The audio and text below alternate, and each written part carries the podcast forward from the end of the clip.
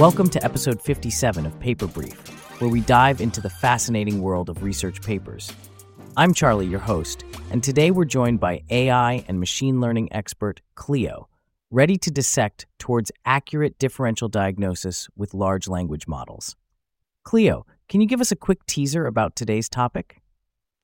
Absolutely, Charlie.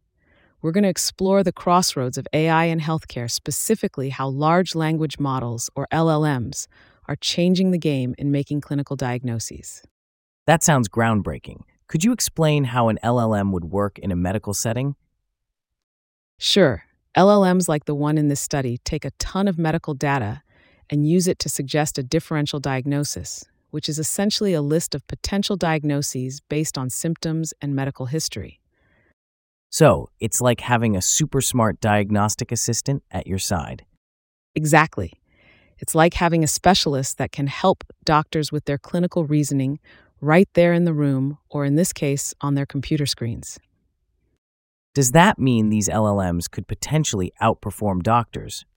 Not exactly outperform.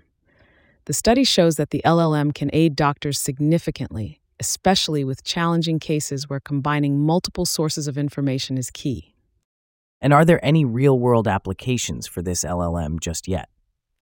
Right now, it's shown a lot of promise and could be especially useful in training and education for clinicians. It's still a developing field, but the potential is huge.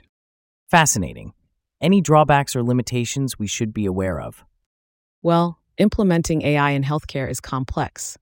There are always concerns about accuracy, safety, and how these systems might change the clinician patient relationship.